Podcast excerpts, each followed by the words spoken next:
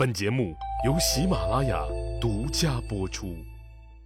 上集咱们说了，公元前五三年，西域的乌孙国又发生了内乱。前乌孙王翁归靡和他一个匈奴老婆生的儿子乌就图起兵造反，杀死了现任乌孙王尼弥，自己当了乌孙王。汉朝派往乌孙国和亲的解忧公主。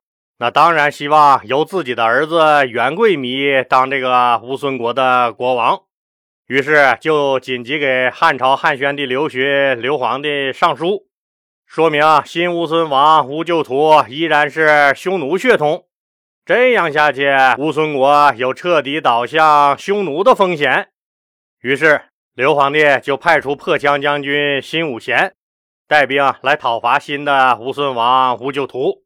但汉朝的西域都护郑吉考虑到汉军远征，军事疲惫，恐不能立即取胜。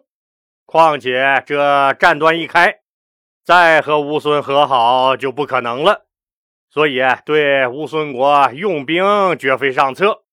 他觉得用外交手段解决这次危机，无论从时间成本还是效果上考虑。都要优于直接用兵，那谁最适合完成这次外交斡旋呢？郑吉向朝廷推荐了冯辽。那冯辽是个谁？西域都护郑吉为什么对他这么有信心呢？冯辽其实是一个女人。十五岁之前，她是大户冯老爷家的千金小姐。从小接受过良好的教育，知书达理且能力出众，没挨过饿，更没受过冻。但不幸的是，十五岁那年，家庭发生了变故，她最终沦落成了楚王刘戊的孙女刘解忧的使唤丫头。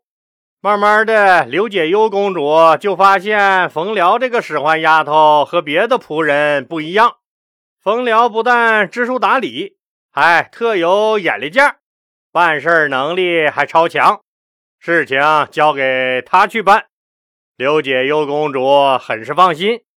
渐渐的，冯辽就成了刘解忧公主最信任的贴身使唤丫头。冯辽确实和其他仆人不一样，优越的出身使他知书达理，也见多识广。命运的磨难又赋予了他坚毅和勇气。伺候人做使唤丫头的经历，又锻炼了他察言观色、把握人心的能力。不久，情况就发生了大的变化。为了联合西域地区最强大的乌孙国夹击匈奴，汉朝决定啊再派出刘解忧公主远赴乌孙去和亲。刘解忧公主去乌孙和亲之时，自然带上了自己的贴身丫头冯辽。刘解忧公主本身就是个相当厉害的角色，她非常清楚国家派她去和亲的目的，可以说她是带着任务来西域、来乌孙国的。什么任务啊？这还用说吗？作为和亲公主，她肩负着一项重要的政治使命。那就是维系汉朝和西域各国的良好关系，以及向西域各国人民宣扬汉朝的威德，引导西域的舆论导向，防止这些西域国家再和匈奴勾勾搭搭呗。当然了，现在解忧公主是乌孙国的国母，基本上属于吉祥物的范畴。出来露个脸、捡个彩、赚一波吆喝啥的，那没问题。但要是想满世界替汉朝平事儿去，作为国母的解忧公主，那肯定是没办法亲力亲为。所以，对西域那些国家巡视、安抚、敲打的活就只能由解忧公主信得过的仆人加姐妹冯辽去代劳了。西域的生活虽然比长安苦得多。但冯辽冯丫鬟却非常喜欢广阔无垠的边疆大漠和这人间仙境的茫茫草原，这里没有压抑和束缚，只有自由和豪情壮志。当然，第一次远赴塞外的解忧公主和冯辽，面临着很多前所未有的困难，面对着一个陌生的环境，语言不通，生活习惯不同，都是大问题。不过，冯辽的学习能力和适应能力还是不错的。为了更好地完成使命，冯辽、冯丫鬟努力学习西域的语言。了解当地的风土人情，功夫不负有心人。时间不长，他就完全适应了西域的生活。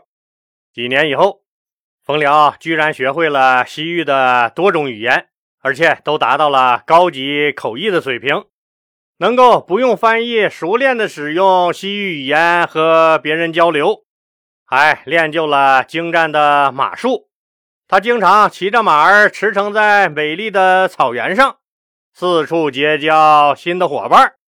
很快，许多人就都认识了这位解忧公主身边聪慧漂亮的侍女了。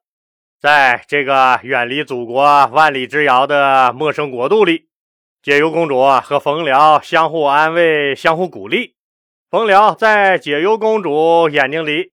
再也不是什么丫鬟仆人了，而是好姐妹、好战友。冯辽成了刘解忧公主的得力助手，除了帮解忧公主在险恶的乌孙国后宫斗争中一次次的化险为夷以外，通晓西域风土人情的冯辽，还以汉朝使节的身份，代表解忧公主频繁出访西域各国。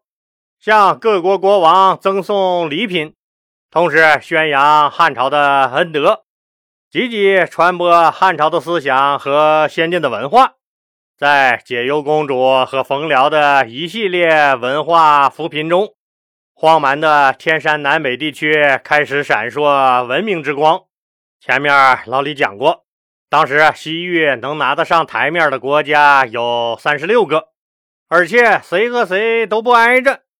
您算算，即使一个国家待上五天，其他时间用来赶路，一年可不就安排的满满当当的了吗？就这样，中国历史上第一位女外交家诞生了。冯辽，冯外交官具备超凡的胆识和阅历，在出使西域各国时落落大方、谦恭有节，善用外交辞令。相比于之前的汉朝使节，冯辽有一个巨大的优势，那就是他不用带翻译。冯辽可以用西域语言和各国领导人直接交流，一下子就拉近了和对方的距离。之前西域这片都是匈奴人的地盘，西域这些国家基本上都是匈奴人的小弟，都以匈奴马首是瞻。冯辽，冯外交官就一遍遍告诉西域各国：“我们大汉朝已经把匈奴打成植物人了，再跟着匈奴混，那肯定是没啥前途了。你们都应该面对现实，面向未来。”冯外交官坚持用真理说服对方，如果说不服，就用很多真理继续说。结果最后。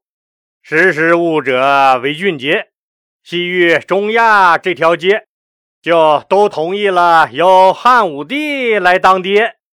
西域各国啊看到汉朝让这么气质出众的一个女人当外交官，都亮瞎了狗眼，惊奇之余啧啧夸赞。就这样，冯辽周旋于西域各国之间。很快就和天山南北的各族人民打成了一片，凭借着不卑不亢的态度、难能可贵的智谋，征服了这些西域人，获得了尊重不说，还拥有了“冯夫人”的美称。夫人这个称呼可是极高的赞誉啊！虽然现在您各位男听友的妻子也能称为夫人，但是在西汉。女性能被称为夫人的，一般只有两种：皇帝的小妾和诸侯王的正妻。您想想，外界给冯外交官的评价高不高？可能您有不同意见了，说冯辽是皇帝的小妾或诸侯王的老婆，他地位那就高了啊？您以为呢？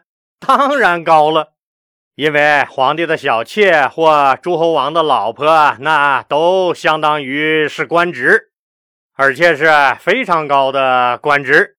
比如说，汉朝后宫里经过发展，皇后以下的是昭仪。